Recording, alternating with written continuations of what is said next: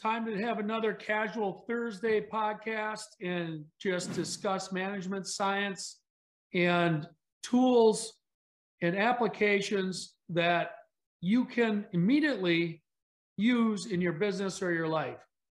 Today, I'm quite excited about the topic of conversation. It has to do with the backstory of Apollo 13. For those of you who might not have been alive in 1970, Apollo 13 was a space mission, the third landing to go to the moon, and they had an explosion on the way there. Hey, Houston, we've had a problem here. It turned out to be quite lucky that the explosion happened uh, after they had already docked with the LEM or the Lunar Excursion Module. In other words, they would get into Earth orbit, and sometime shortly thereafter, they would actually take the command module and its mechanism that had the engine on it and maneuver and actually meet and hook up with a lunar excursion module called the LEM. So that combination would then fly all the way to the moon. So they had completed that part when this explosion happened in the thrusting part of the command module, which really led to a plethora of other events that happened.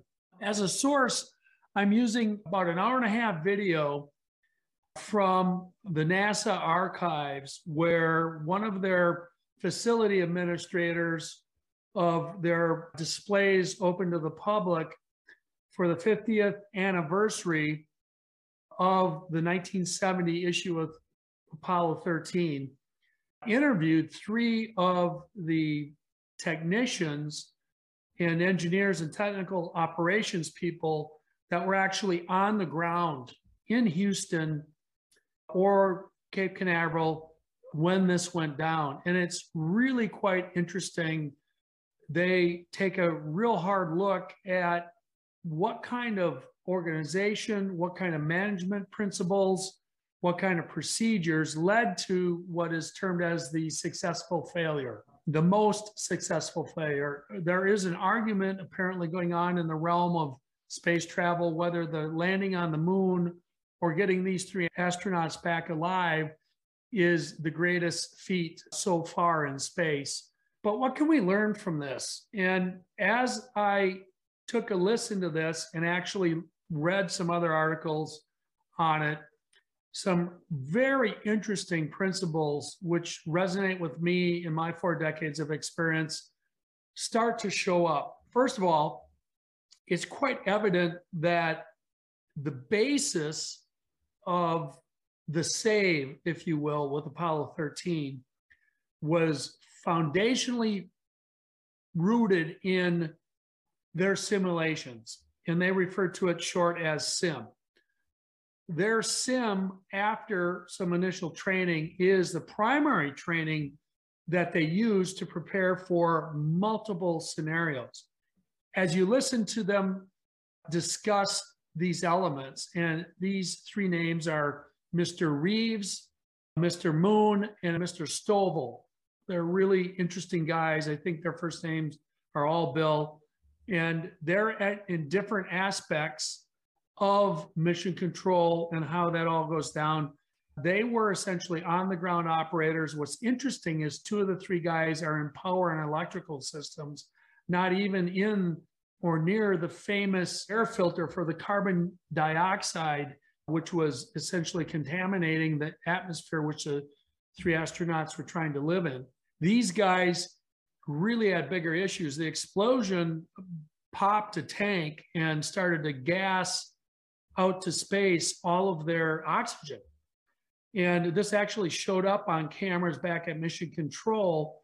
And according to these guys, it was a good hour before they had some very important action plans in place. What's amazing, however, is the amount of catastrophic failures that were driven from that explosion. I won't try to go into all of them, but one of the very remarkable things is one of the fellows in operations on the council actually thought his council was failing because so many red lights were going off at once. It turns out they were all legit. The council was working fine.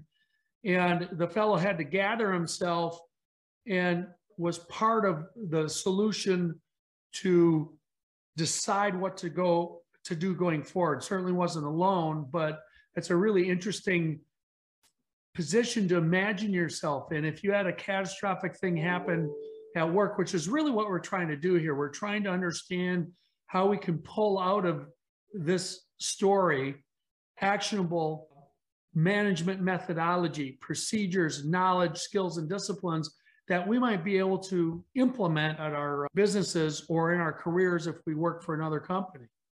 Again, what that might be, that catastrophic failure compared to what you might have gone through, is an interesting thing to think about. I mean, what is that? In the mining business, which is very dangerous, fatalities happen. That's a catastrophic failure that can, can really put a wrench, besides the obvious tragedy involved and emotion and personal fallout from that, into procedures and results. Other examples might be major well-funded competitor entering your niche. It might be force majeure issue like a tornado comes through. It might be a key employee leaves and you don't have their intellectual capital documented in sound procedures and training modules. There's just a plethora of things we can imagine as managers, business owners, fit professionals out there in the workforce that we might have to react to. So again, at NASA, all three of these guys constantly refer back to their training as what got them through this. And the training is really interesting to look at they give bits and pieces. I can only imagine the breadth of procedure, of expertise, of systems that capture what they do.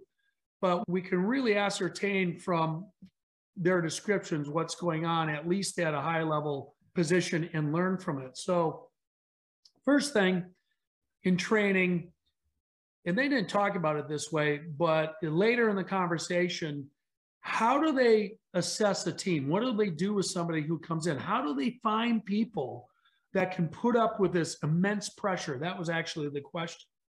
It's a really good question. If you're running astronauts to the moon and you have a catastrophic, you got to be able to stay all the way into what's going on there, all the way focused. And all three of these fellows talked substantially about their simulations it's pretty obvious that the simulation personnel are separate from the operations personnel. They're off truly brainstorming in a separate circumstance, completely oblivious to the operations person, what kind of curveballs they're going to throw at the ops when they're running simulations. And they do this over and over and over. They did not discuss the percentage of time, but based on just their body language and voice inflection and emotion in their face, the simulations were unbelievably challenging. And there was, besides hiring people that can get this, let's get back to that. Very briefly, what they said, one of the guys talked about his story, and he has personal circumstance with the hiring manager who knew about his personal attributes, being able to take high pressure situations. So that's the number one thing they do is they very well define the through understanding of the roles, the pressure, the circumstance the individual is going to be in, what type of person they need on their team. That's number one.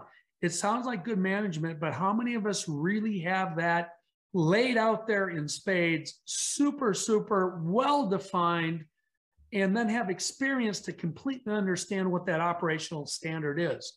All of those things come into play with the managers.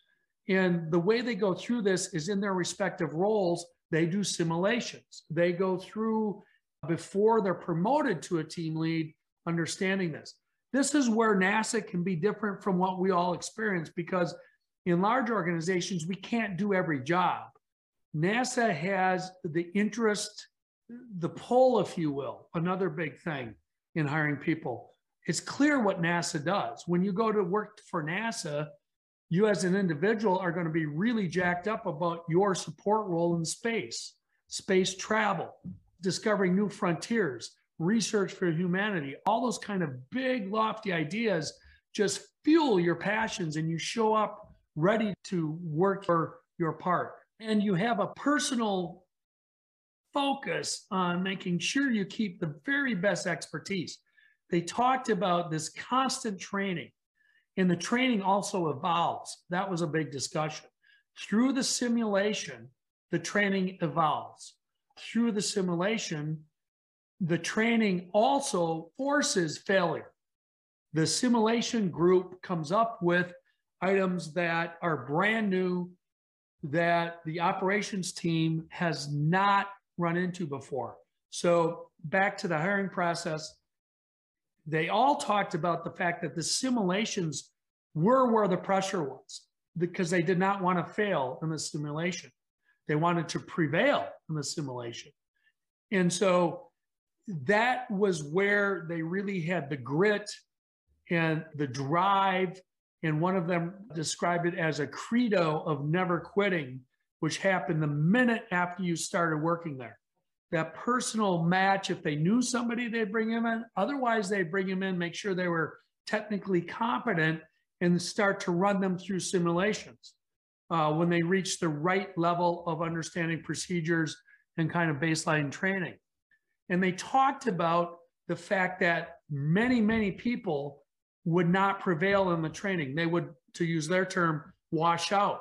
So, right in the culture was the fact that you could wash out, but there wasn't really shame associated with that. In my intensity multiplier principles, I talk about the depth chart player. NASA's like this. They have teams that support people on the control floor, at least back in 1970. And this evolves through every failure to adjust procedure, to find skill gaps, to nail competencies, and you go back through that. So if you don't make the operations team who are charged with solving the problem, all others are separate. There's an engineering, so think support system that is available to the people solving problems. So if they come up with a what if, if they need particular expertise, if they need a question answered, they have support teams that you don't see on television on that floor in facilities around them with resources. And then sometimes that's tiered even to more resources, including external to NASA. That's one of the fundamentals is the people are hired either with verifiable attributes on a personal basis with somebody already in the organization, or they bring them in, get baseline training in, and then put them through simulations to make sure they can handle the high stress environment. And although most of us in business aren't sending people to the moon, uh, some of us are, like SpaceX and Virgin Airlines and the rest, but most of us aren't in that kind of high stakes environment. But what we do actually has consequence. We must produce margin to continue into the future. So, all right. So that's one thing is hire the right people or have processes immediately beyond hire that couple training with the requirement. But there's something else here. Management understands this performance standard. So anyway, those are two things. Now we can pull out and put our own version of that into our organizations. But it goes more than this. The majority of what those guys refer to, and of course, I'm understanding that I didn't get to see everything inside Pandora's box. But based on what they said, at the center of what they do is this simulation, the SIMS. The SIMS drive failure, failure drives changes in procedures, they actually use the term rules. And what that makes sense to me, they did not discuss it, but in a higher the stake situation, the shorter amount of lead time that you have, the closer you have to get to a rule. And what does a rule do besides? Remember, they said that the simulations are harder.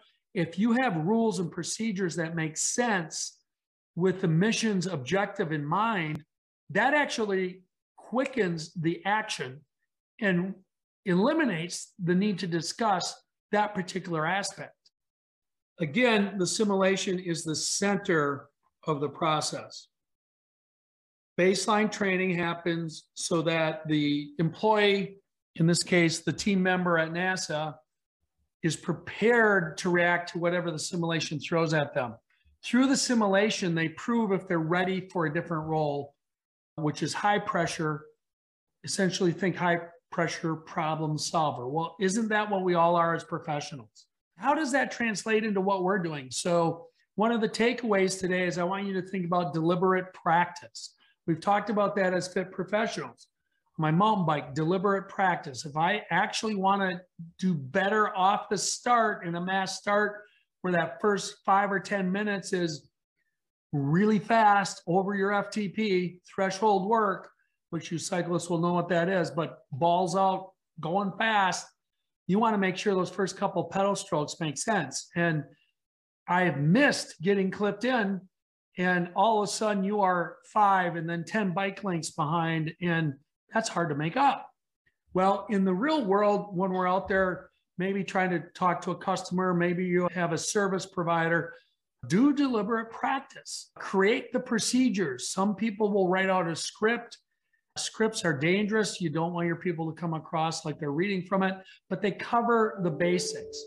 So deliberate practice can work into so many different things. For instance, if you have someone writing estimates in your estimating department, you can have a bunch of case studies that they can go through and prove that they understand the rules on, including some sims. You can put little twists and turns in there that might not be readily apparent in whatever their reference documents or initial training are. So you can see them actually process what needs to be done and think about it. So that's one takeaway we want to get already from what's going on at NASA is how powerful deliberate practice is. In, in our businesses, most of us don't do that. I actually have it with my business development team. I have it with my operators. And even though we do execute, I'm motivating myself right now to go execute better. I know we are nowhere near, not even 1% to what NASA does on their training simulation with things going wrong on different parts of their mission. In the back of my mind right now, I'm thinking my sales training modules. And we have just excellent feedback from a plethora of authors that if you contact me, I'll be happy to share with you regarding overcoming objections, how to get past gatekeepers, and, and they're not really cheesy. I shouldn't say they aren't at all. They're just good technique and they can be role played in practice. And I know for a fact that I just don't have my business development team going over and over and over and over. I mean, you can't write that down enough times in relation to NASA. And they were able to have this catastrophic blow up, which led to a whole bunch of other problems, including the air filter that failed an example of what will really work to help push you through that. So let, let's take that one away. Deliberate practice through simulation. Think about what that can be for your business. I'd be happy to brainstorm with you if you contact me. So what else do they do? They actually use that failure to adjust their rule. And so that implies written documents. And actually, if you go spend some time out there taking a look at Apollo 13, you're going to see an unbelievable amount of public record that's play by play and documentation of what happened pre explosion, post explosion. And it becomes the basis for which they make the procedural change on. One thing that really impressed me is Reeves and Moon and Stovall that were in this video that's in the archives talked about after they had successfully got through the Apollo 13 debacle with a picture that I'll probably insert here of the astronaut successfully coming out of the capsule and then getting cleaned up and through protocol on the aircraft carrier. I think it was Mr. Moon said, we had a couple of beers and then we were back doing sims because they also talked about their success on Apollo's after that. There was three, I can't remember the exact numbers, 14, 15, 16, 17 but there was three more missions that there was incredible innovation and continued changing of the procedures and the rules, which further enabled the operations staff during the mission to really come through this. One other thing that's really interesting in the Apollo 13 issue is how these three guys who were not directly involved with the filter fix that's in the movie discussed the pivotal role that the three astronauts on board had in that problem solving solution. And one thing, another takeaway is coming up here, and that is they all talked about the conversations would happen with the different teams, and they were open to 100% of the other relevant teams who, through protocol, procedure, and rules, could speak up at any time to object, add to, question, and they had this figured out in their systems so that it wasn't some kind of an emotional argument, although I'm sure it was emotionally charged at time. I wasn't there. You could see it in these guys' faces. I mean, after all, you're trying to save lives. But they could hear everything all the time. So communication was unbelievable. The dissemination of, of information, consider it as frictionless as possible for the technology of the 1970s. And how many of us in our organizations do that? I'm quite sure in my future Margin Max memos and in my blogs and in future podcasts, I'll be talking about appropriate information dissemination. It's really interesting in a high stakes, really no time that you would want available.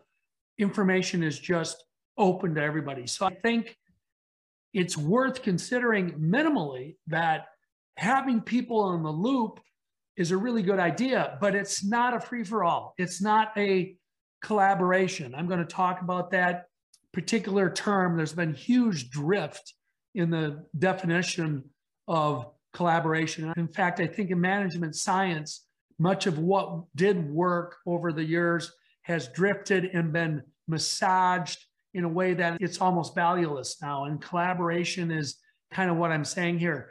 They didn't have time to collaborate. They had rules, they had decision rules, they had a hierarchy, they had team leaders, all the way up to mission control or the flight director as I understand it, was one of the top dogs making calls. And decisions would be made. Things would be presented timely in a way that made sense with the decision horizon, and they would make it and they'd move on to the next one. So that's another one dissemination of information. And we also have engagement rules in conversation, or if you want to use the 21st century rule, collaboration there's rules there to move it forward rather than some free for all. Here's another one takeaway is each person in the three of these gentlemen did discuss that everybody understood their role and they took great pride in their role and they did what they needed to keep themselves up to date and effective at their role. NASA was all over that with the training in the Sims to help skills, knowledge, and discipline and also think about what's happening in those sims. Everybody downline is involved. So the operators, when they're going through sims, can call out to the support team in the engineering department. Well, that requires a support team in the engineering department, really quite a depth chart player in the sports analogy relative to the actual flight crew up in the command module or in the LEM trying to get back to Earth. They have a system to get that in, and they also have a responsibility to stay competent and to be able to bring their expertise. They also talked about how the expertise was deep, but the system in the organization created a breadth of capability. And I am not by any means in this entire podcast suggesting that this is some newfangled thing or management science that we all should implement. I think you need to think about what works for what you do because we are not NASA. You are not NASA. And how can we actually bring this or elements of it, even one thing into what we're doing and make it work? So I want to just remind the listener that's what we're doing here as we go through this and pull out some of these takeaways. There's process for even input there's also process to capture the decision based on sim forcing a failure. Because if the sim forces a failure, your decision rules aren't working, your core competences aren't working, you might have a skill, a knowledge, or discipline gap. So you have to fill that gap. And what's interesting is it's a cycle. You do the sim, you fail, and then you update both your operations team that's going to make the live on the floor decisions, plus all the support systems. And that gets captured, that gets captured in procedures. And this I'm not privy to. I bet if you dug in the archives of NASA, you could probably get a little bit of a hint for that. What I can tell you we do is we have training modules that actually double as procedures. They are supposed to be living documents. And honestly, if we up our frequency of deliberate practice or SIM, that's going to increase the frequency for upgrades to those training modules so we can propagate that through all the resources in our organization. So that is just a really neat reminder of something most of us learned in one way or another, or at least partially in management school, maybe from our existing organizations, maybe if you're in the military, maybe if you're pursuing an athletic pursuit. We learn these organizational things, we learn this cause and effect but how many of us really drive it? There's a nice correlation in your physicality in the fit professional thing that you do that's hard. Again, I'll use my mountain biking example. The training or simulation, you go out and you do a little mock race, and there's or there's obstacles, and there's also the respiratory systems, all the systems in your body. You're trying to train for that particular race, and you put it through that simulation and in some places you have success, in some places you have failure, and you decide what you can control, what you can then go ahead and deliberately practice or train, AKA sim, in order to improve the result the next time. So it works for us in athletics, it works for us in organizations, it works for us on our team. And it's really a good reminder that when taken seriously and truly incorporated into procedures, rules, training, and SIMS, deliberate practice, we can enhance our organizational outcome. Okay, another issue, I'm still on the management portion of this because Mr. Reeves, Moon, and Stovall all were very complimentary of their management, and they would use management and leadership almost as synonyms when they were discussing it and they would then quickly fall back into procedure and the way the management facilitated the problem solving. One of the things management did very early on, remember the comment about the council just all lit up, is the management very early on realized they had to get organized. And what they did is they decided what project teams they needed on their resources. So they had the command floor where we see on TV with the screens. And then they had these support groups with team leaders and the right resources assigned. A very interesting trivia bit is that this actually happened almost simultaneously with a shift change at NASA. Remember, they had to monitor the space flight 24 7, so these guys would change shifts. And of course, everybody wants to be part of the solution. And they referred to the fact they didn't use exactly these words, but they implied, if you watch the video through their comments, that there would have been just mass chaos and disorganization. Everybody wants to help. It's all good intention, but it's not organized. And they were very complimentary of both their procedure and their managers slash leadership's ability to execute those procedures in order to organize the resources back within what they had practiced in order to get to the problem solving mode. And it's quite impressive. The best I can tell from the interview is this was under an hour. And the whole time, oxygen was squirting out of the tank. They hadn't had a solution yet. And I haven't done enough resources to find out exactly when that timing was. But I find it absolutely amazing that they paused to really get organized within what they were used to, within what they had practiced, within procedure, in order then to lead teams of resources through solutions. I find that very, very, that's a huge takeaway. Huge takeaway is pause, pause when you get catastrophic issue. Take a look at your organization, your expertise, get organized. So that's number one. The other thing they did is they broke down the problem. Remember the council again, that was a plethora of different problems. Each problem was then assigned and broken up into sub problems for different teams of resources to solve. And that's just amazing, amazing organization. They did it unbelievably quickly. And again, it was based on existing protocol, existing procedure that was already in place. They just had to now execute. So it's very interesting. The leadership role was to make decisions. In the movie, this is exemplified when an engineer brings up an idea in the program director, whatever that role is at the time, moves to the next person. You can see the particular engineer feel a little bit bad about that moment, but then they get right back into it and they just roll forward. And I think, although these guys didn't bring up those kind of decisions, they found really kind of a calm in the fact that this was being handled, that they knew their role. They were going to do their very best on their role. Remember the credo don't ever, ever, ever quit. They were going to get it done, and then they were going to cycle back around and help until the mission was accomplished.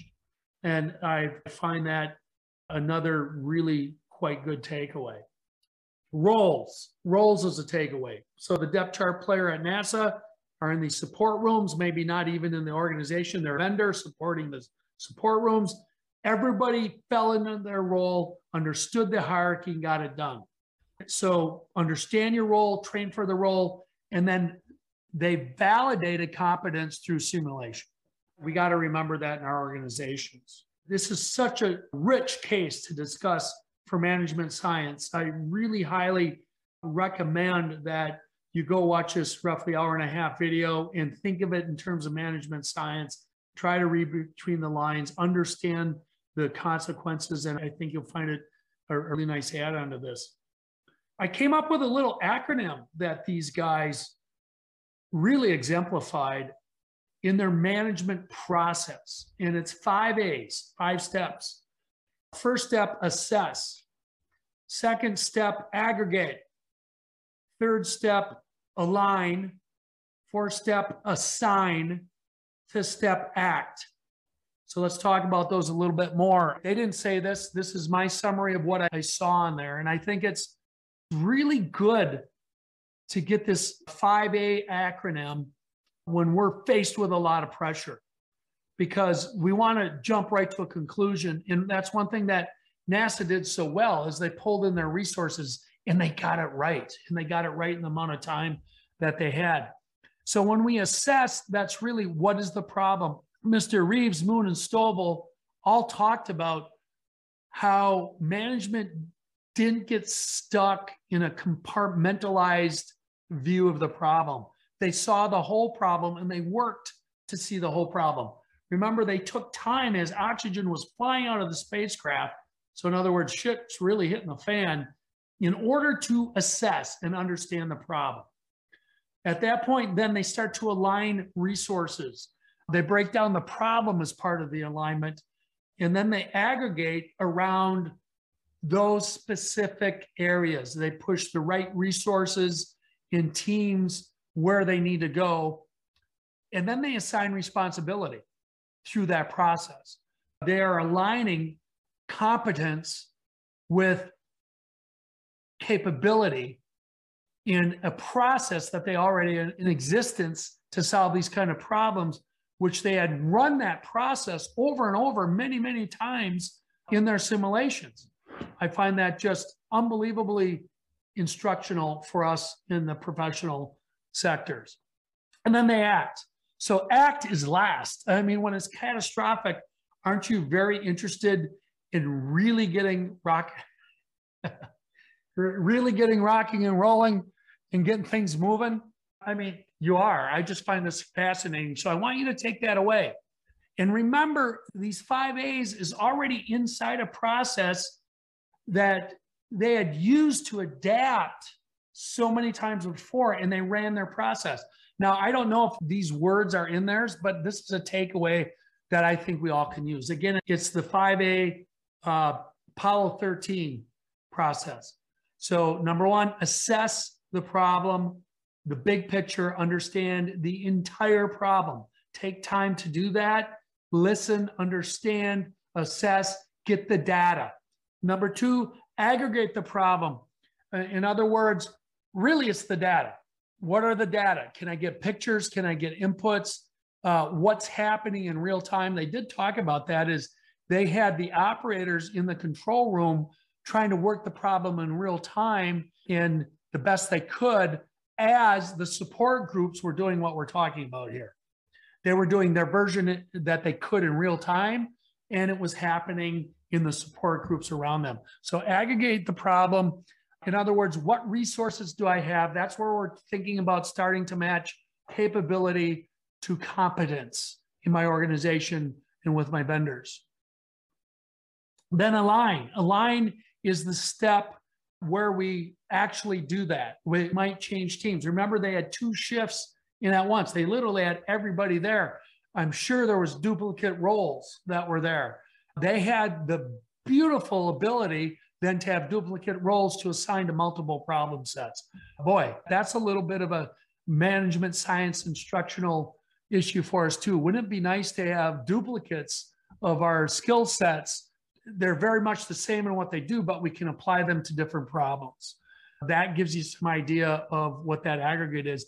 And then the assignment. The assignment, the big difference is the result was clear. The results were cause and effect chains. Think of a bill of material if you're an industrial engineer, or every one of you out there has gotten directions to a bookshelf like these with the blown apart diagram showing where the screws goes and such.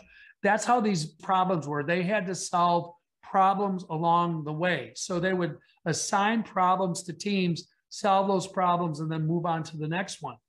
And then, of course, the act of solving the problem. Once the problem's solved on paper, then you have to actually implement it. So that's a whole nother thing. So again, it was really clear. And that then was embedded in on the fly adjustments to their rules. Some of the rules didn't work anymore some of their procedures didn't fit the situation.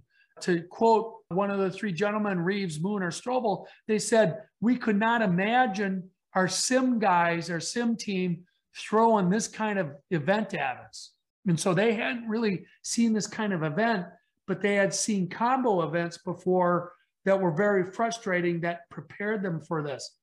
They also discussed their ability to stay cool under pressure. They were asked about that. And every one of them went back to sim. The stress was in the sim. I didn't want to fail. It was about never quitting, never quitting, never quitting, getting it right.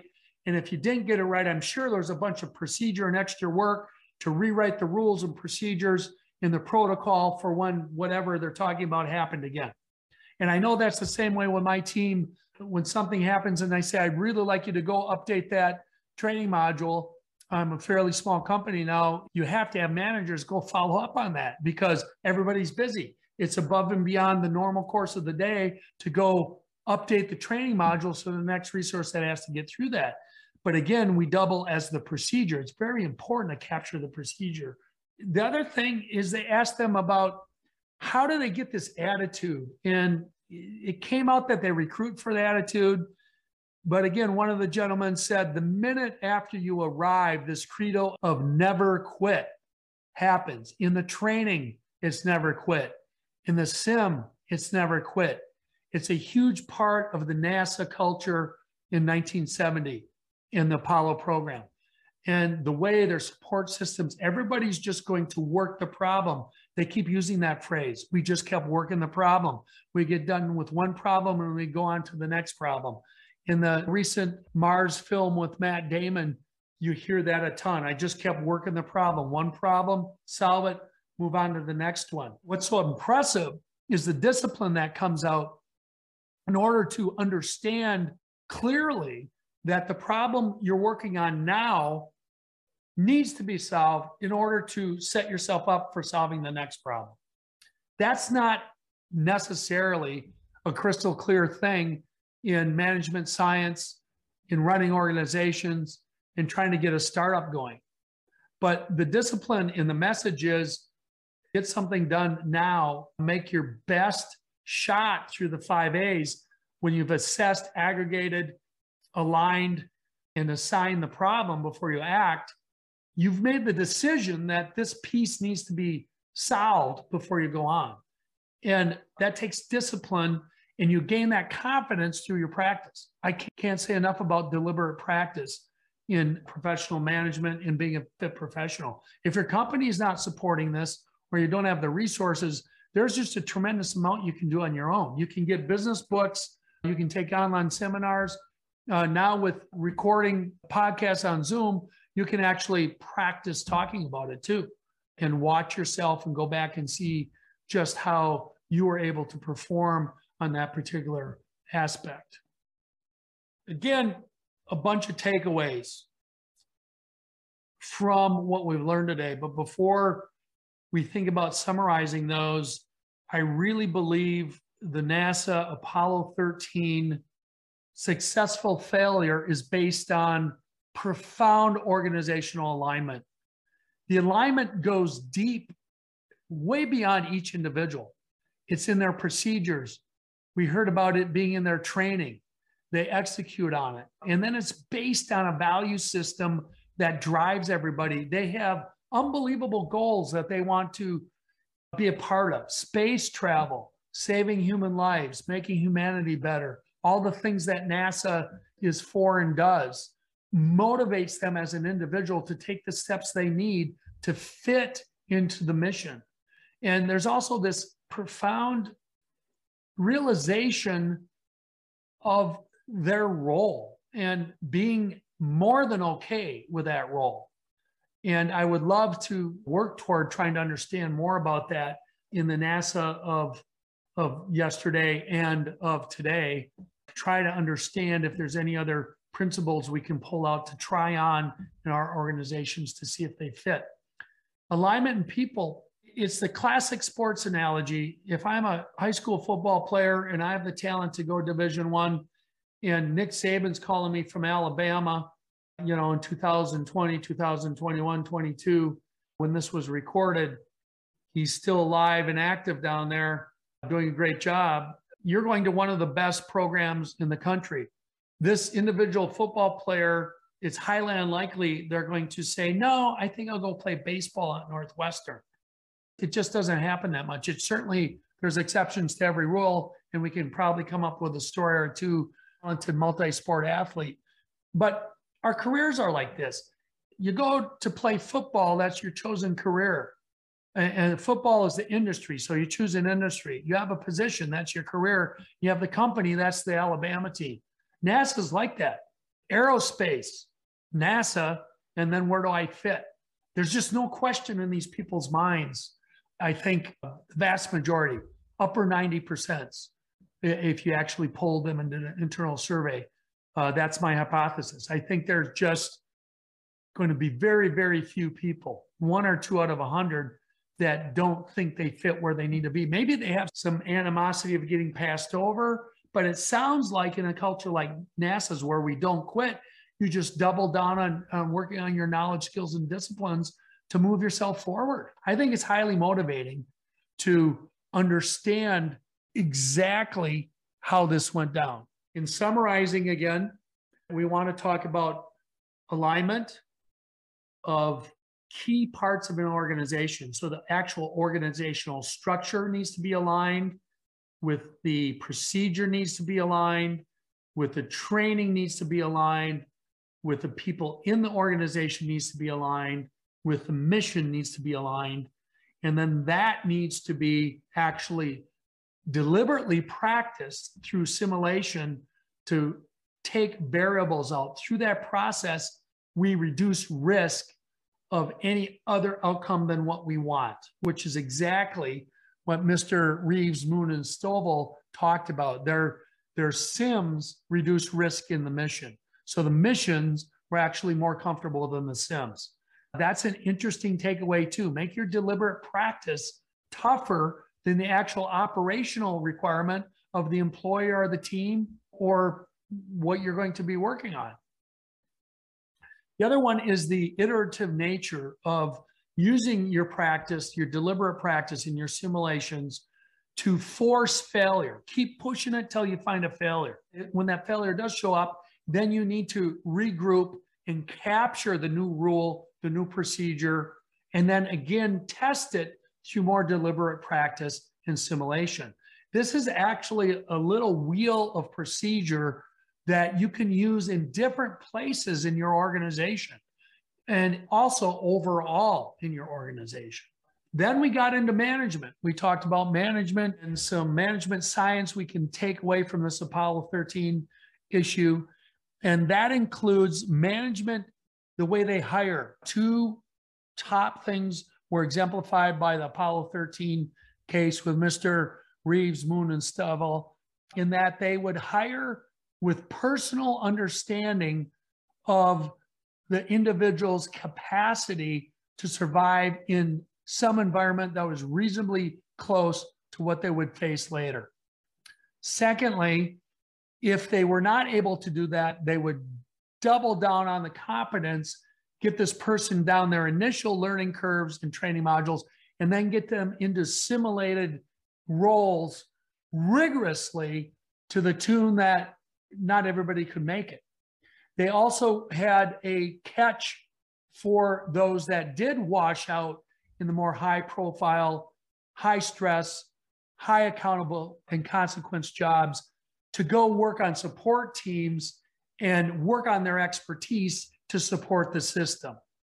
They also had an unbelievable culture. The credo, it was talked about as we never quit. You don't quit, you just keep trying and trying. You repeat till you get it right was burned into new hires from the first minute they arrived. And it makes sense in the sim. You can't walk away from the sim and say fail. You got to walk away from the sim with some plan of action. And to push yourself and to pull on resources to pull that in is, is really a good takeaway. Another takeaway is everybody knew you could listen to the conversations in control for a support team with other support teams, whatever was relevant to what you were doing as a member. And you could interject input at any time. You could disagree, you could suggest alternatives, but not ad hoc, not in today's kind of modern off the cuff collaboration that sometimes can run amok in organizations. It was grounded in rules and protocol in order to bring what they needed to the top in order to move on to solve that particular decision. Also, the ability for management to understand the expectation and this performance standard for everybody on every support team and be able to then vet the right person through actual trial that was rigorous enough so some percentage could make it.